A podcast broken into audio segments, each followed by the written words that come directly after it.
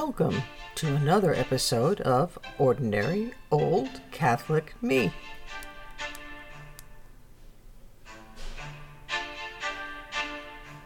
I'm going to start this program with a quote from a book called Middlemarch, which I've never read. I happen to be rummaging, as I'm always doing during the week, on the net and reading various articles about various things. And in one of the articles, there was a quote from this book, Middlemarch by T.S. Eliot. And it kind of found itself being an adjunct to something I was already thinking about, which I'll get into after I read the quote.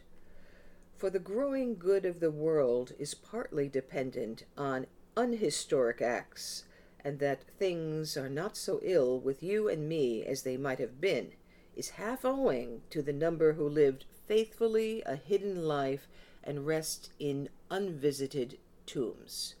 So, kind of an interesting quote, kind of an opposite of the poem Ozymandias, where, and I know I've talked about this before, I have certain things that really impact me, so I mention them again.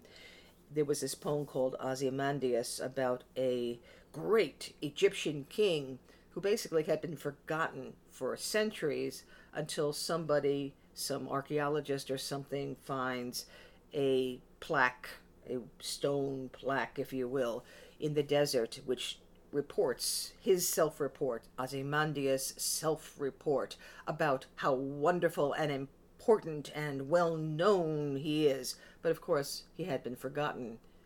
And that I think was by Percy Bysshe Shelley. I take it back a little bit. It's not an opposite Ozymandias of the quote from Middlemarch, but it it's related to it because in the case of the Middlemarch quote, they're talking about people call them saints in a religious sense, people who are not known, people who are unsung, but have really made a difference in the world.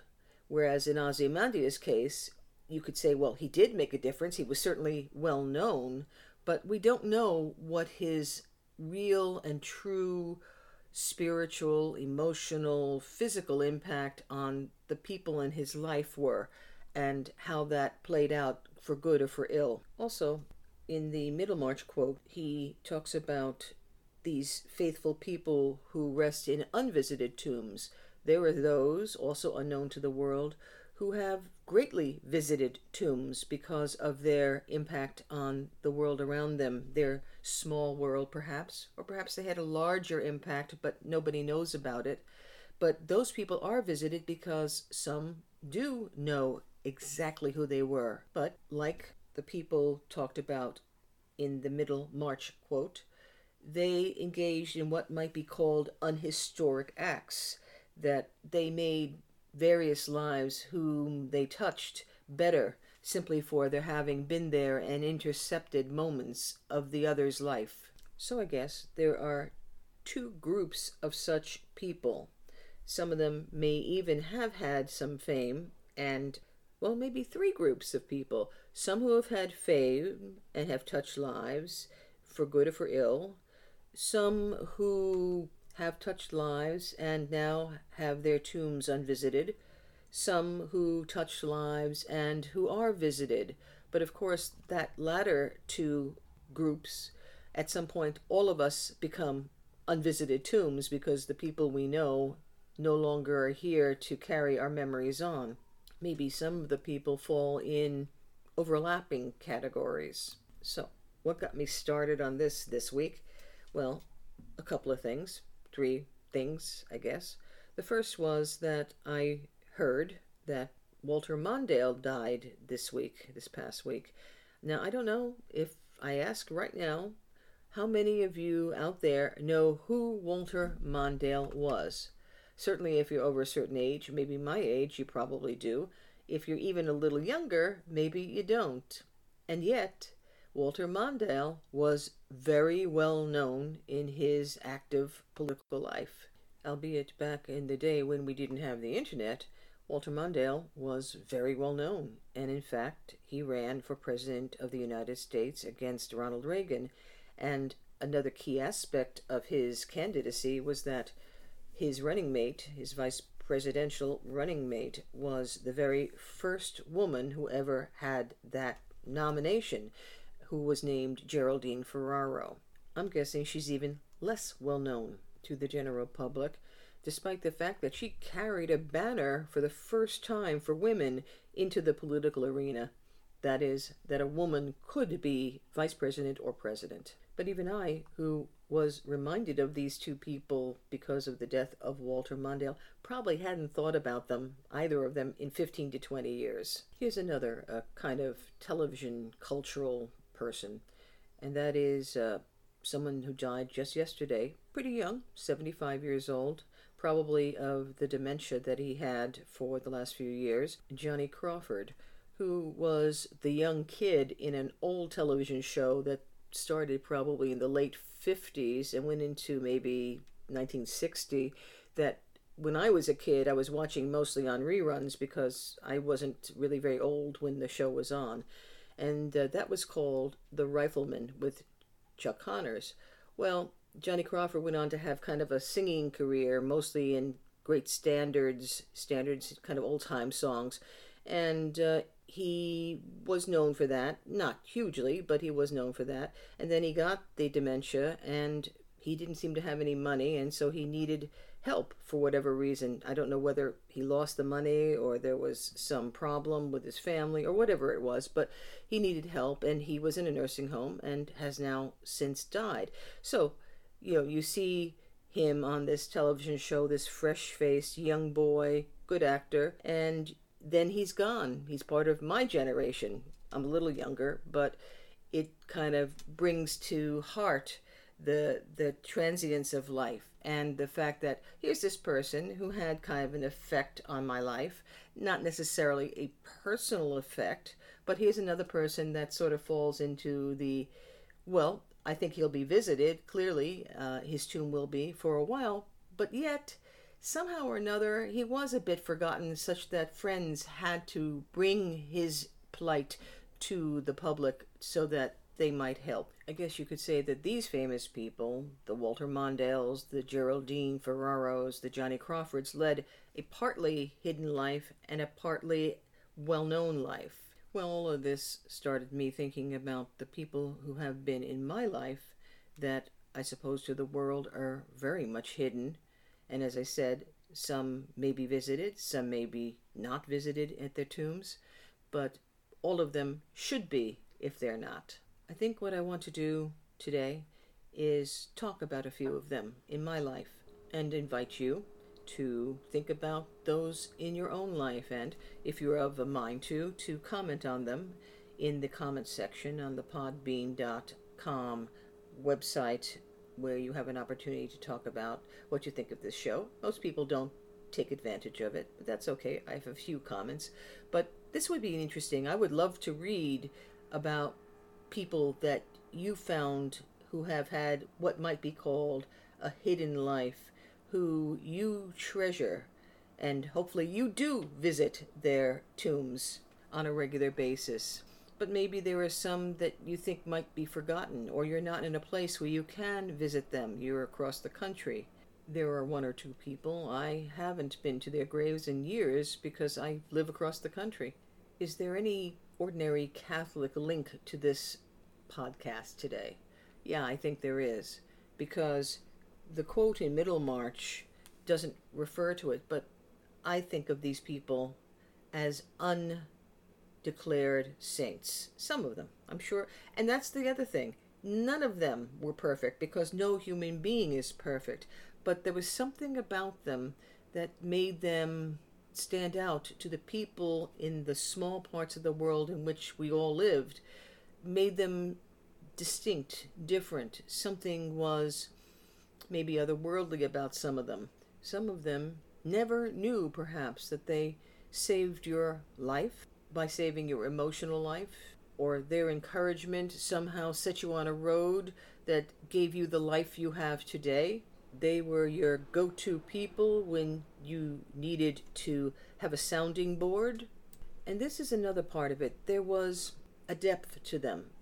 The exchanges between you were on a metaphysical level, in a sense, or there was a meta message. It wasn't an ordinary interaction. We have, all of us, good friends, I'm sure, but not all good friends can have that kind of substance in their interactions. Lots of people, perhaps all of us at some point, are afraid to go below the surface. And you can have long time friendships on the surface but those very special friendships of people who are no longer with us, who have passed on, those interactions have an enormous effect on each of our lives. Or at least that's my theory. I haven't pre planned who I'm going to talk about. I can't tell you how often I wish I could turn to them. And then I realize they're not here anymore. These are sort of the essential people in your life that as you get older disappear. They're your anchors, your rafts.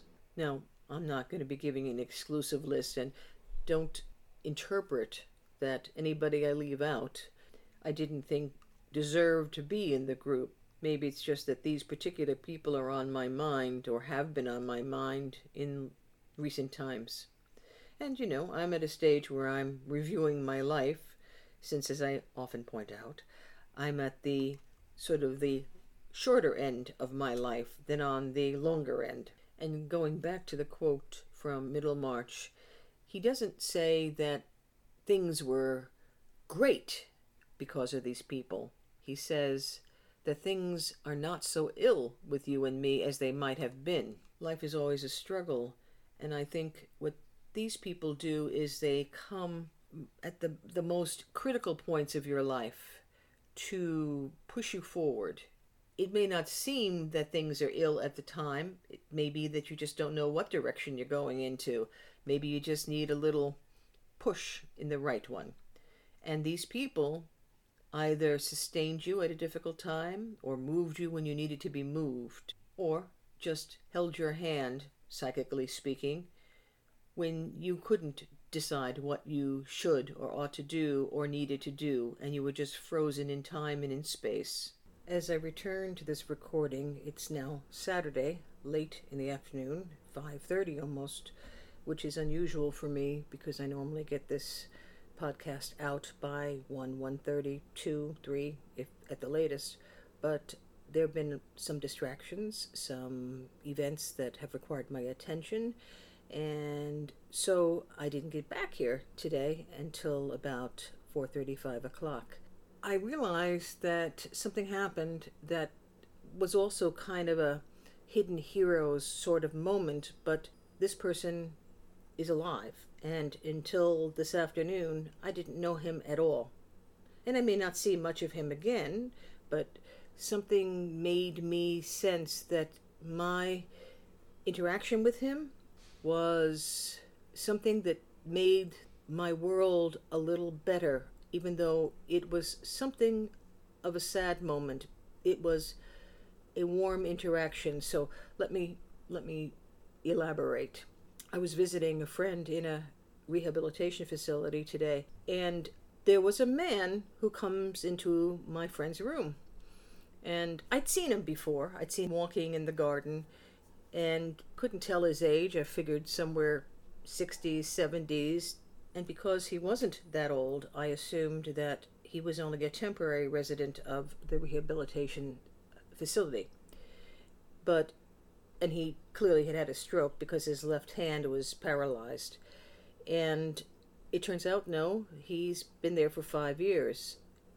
So his name was Joe. And he came in to my friend's room and brought her a plastic bag full of a potpourri of flowers that he had picked for her. I didn't know she had interacted with anybody among the residents. I know she'd been interacting with the staff, but I had no idea she was interacting with the residents. And he came in and he pinned it on the wall. And then he stood by the window and began to talk. My friend had gone to her bed and was listening, but she didn't speak very much while he divulged a little bit of his life. He was born in Detroit.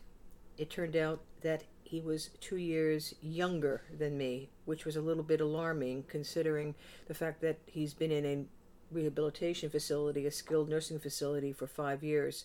Our cultural references were the same. I could see, I could feel his wistfulness, even perhaps his sadness, as he looked out the large window that's in each of the rooms. He had been an accountant for the aerospace industry, McDonnell Douglas, Northrop, and such like that. I don't know when he retired. We never got into that. And he didn't explain how he happened to end up where he was, other than, uh, you know, just basically that he'd been there for a while. Sometimes when you're dealing with people in rehabilitation, particularly since memories are affected, you're never sure how much is actually true. Not that anyone is lying, it's just that confusion sets in and sometimes it it it really sort of touches the information that's provided. Somehow he got to talking about acts he had seen when he was younger. In 1974, he had the good fortune of seeing Elvis Presley. He had seen Frank Sinatra at the Greek Theater. I can't remember now if he saw Jimmy Buffett, but he was quoting some of his songs and songs of some other people. One in particular really made both me and my friend laugh extraordinarily. And I think his loneliness was reflected in the following line, which was, And when your phone don't ring, it'll be me. It'll be me not calling you. Clearly, the lyrics reflected his loneliness, although it is a somewhat amusing line in lack of context. The actual song says, Well, tonight when you lay lonely in your king size bed with a hunger inside you can feel, I'll be the empty place next to you, and when your phone don't ring, it'll be me. It'll be me, not calling you, crying like I used to do. He never really looked at me or my friend as he gazed out the window. He was somewhere else, no doubt although he was engaging with me and sharing with me, and that sharing was, how can I put it? It was profound. I noticed at one point that a tear rolled down his face, and I wanted to do something for him, but there was nothing for me to do except to stay and listen and participate in this moment of his life, and he in this moment of my life. then he left and I was getting ready to say goodbye to my friend, and he came back. And he came back with a tiny bit of a rose, a white rose. It wasn't in very good shape. It was starting to lose its leaves, but I was able to put it in my pocket, and I was so enormously moved by his doing that. And things were not so ill with me as they might have been.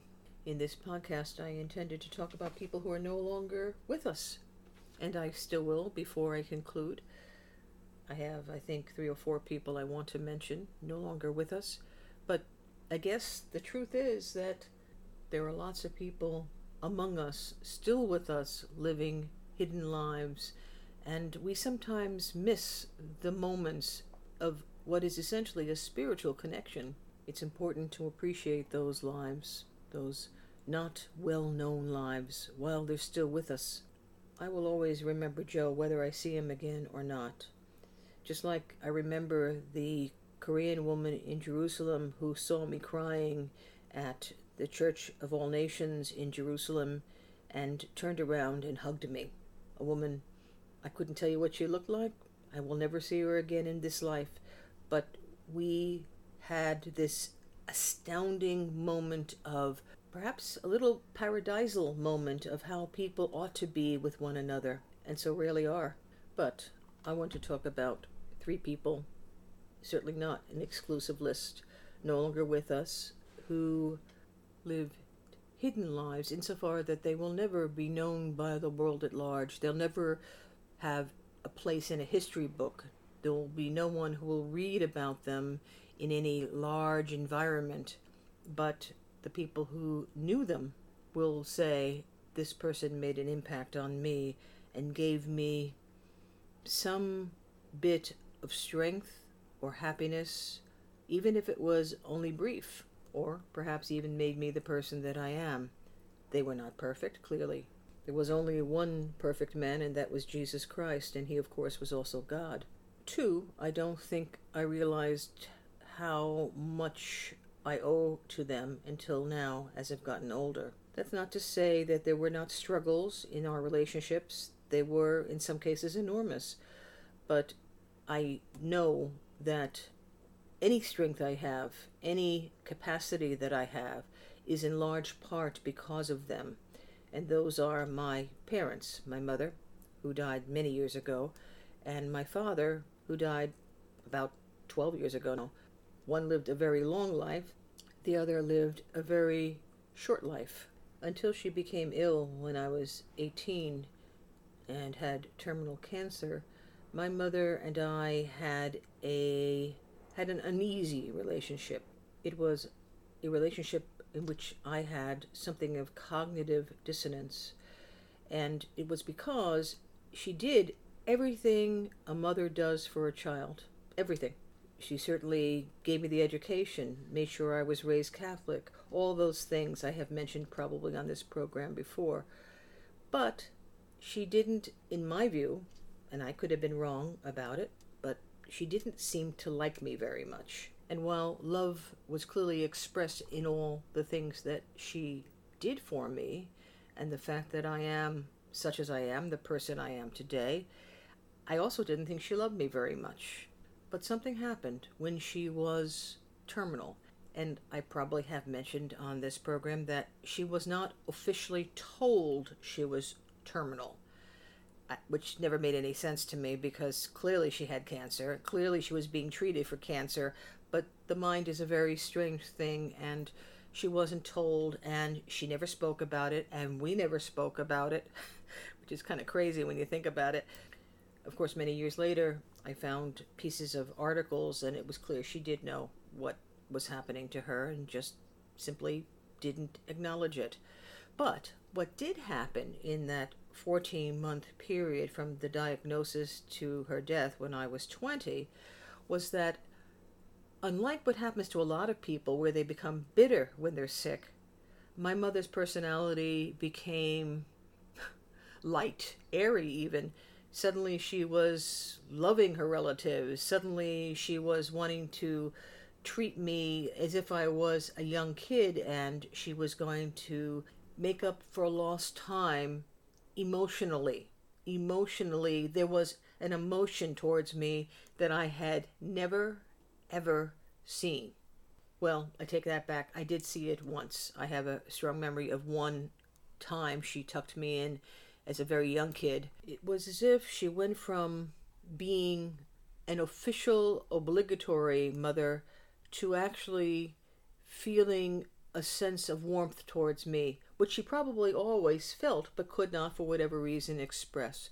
And I have all sorts of theories about things that must have happened to her as a youngster, none of which I could even begin to prove, so I don't even speculate publicly about them. She had, I think, a peaceful death. She was in a coma for 10 days after having announced to my father that she needed to go to the hospital, put on all her makeup, went to the hospital, got into the bed, and went into a coma, and then died. I don't know whether she received spiritual benefits of a Catholic priest or not. I don't know because at that time I was pretty young. I was in college. I was also not practicing the faith myself. So I don't know what activities occurred, whether she received an anointing or not, and that makes me sad. And I wish things had been different and that I had been active at the time, as my father was not at the time Catholic or religious at all. But I know God is good, and so I leave it all in His hands.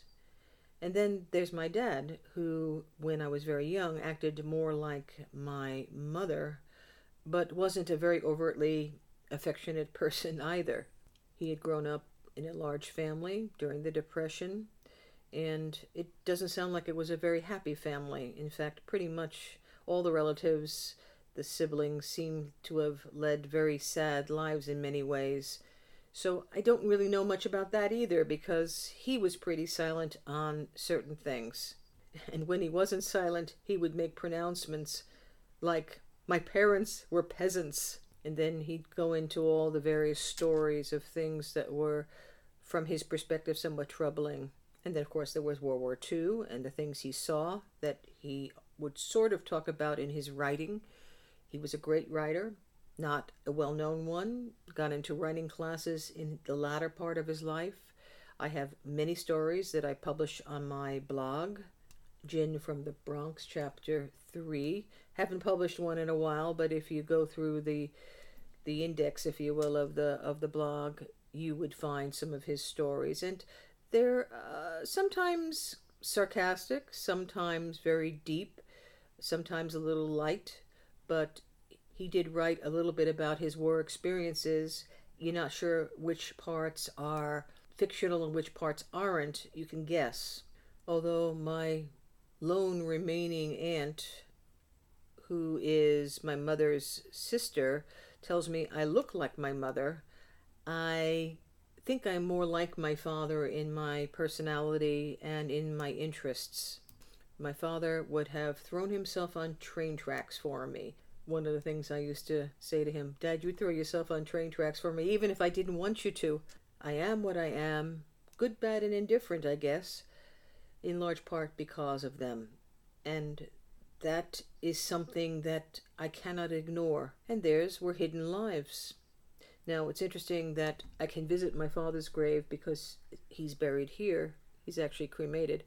But I haven't much visited my mother's grave because I live here and I don't go back to New York that often, and she's buried upstate. I think about her a lot, though, now more than ever, because I know that she wanted something in life that she never got, but she couldn't articulate what it was. She was born, lived, and died in the Bronx. Because of her and because of him, somehow or another, I managed to, even though I was scared most of my life, I managed to go out into the world farther than she did. And maybe in some ways, much like he was able to do. Obviously, no wars for me, thank God. Life is a struggle for all of us but my life is not so ill because of the two of them. And then someone else I've been thinking about this week because the 17th anniversary of his death happened this last week was someone who I and others have never, I think, been able to fully describe because he really wasn't someone that seemed to be part of this world. He was, as his wife used to say when she first met him, too good to be true. He was in his 40s when I met him. He was uh, not horribly long married. He, he got married later in life. He had two beautiful children, now long adults. He was by trade a psychologist, but he also was a talented builder. He could construct anything. He was a carpenter. I just had this thought. I have absolutely no basis for it, really, but it makes some sense in a way. Is that he was a carpenter in his avocations, like St. Joseph was in his vocation. No one knows much about St. Joseph, but he must have been a very patient man and a very kind man, had an innate kindness about him. And that's what I would have said about Bill. Bill had a kindness that I have rarely seen in any human being before or since I've known him. He came into my life at a critical time, and he came into a lot of people's lives, both professionally and personally, at critical times. It was as if he was just somebody that could listen to people, whether it was professionally or personally. And he was a sound friend. He loved his wife and his children with a ferocity, a quiet ferocity. How can you not like a guy like that? I didn't know many of his friends until he died. And I found out that my sensibility about him was identical to the sensibility that others had about him. I have a sad but in a way beautiful memory in that when he was waked it was raining, was pouring rain. This was back east in the Massachusetts area. There was a line. It was like it was like Valentino, you know, when he died at the Frank Campbell home, and all these lines were outside. And yet, this man had led what would be considered a hidden life. Only those people who knew him closely, personally, know how extraordinary he was. there's somebody who should have been well known to the world but wasn't. And you know what? It's kind of a you hate that other people can't really know what you know as an absolute fact about that person. That this person was unlike others. That Shakespearean thing, we shall not see his like again. I don't know if I ever saw his like before. Never mind again. One thing I'm thinking about as I'm talking about various people and thinking about the world and people in them is that we need to be more attuned to these smaller lives that are not really small because they have a profound effect. And that profound effect, even if it's on one person, is and ought to be celebrated. We should cherish them. We should hold them to our hearts always and pray for them always. And they, I think, are watching over us. I believe that strongly. I believe in intercession from, call them ordinary saints.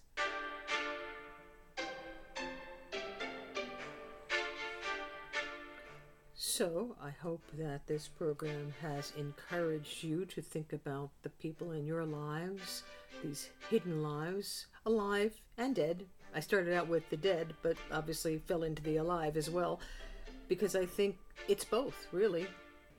We all, I guess, lead hidden lives, with rare exceptions, and I suppose even the the famous people lead hidden lives, whether it's before or after their fames. So, if you have enjoyed the program, please hit favorite, leave a comment, tell me about your friends and family who have touched your lives. I'd love to hear your stories. There was a book once called The Call of Stories. Every single person has a story.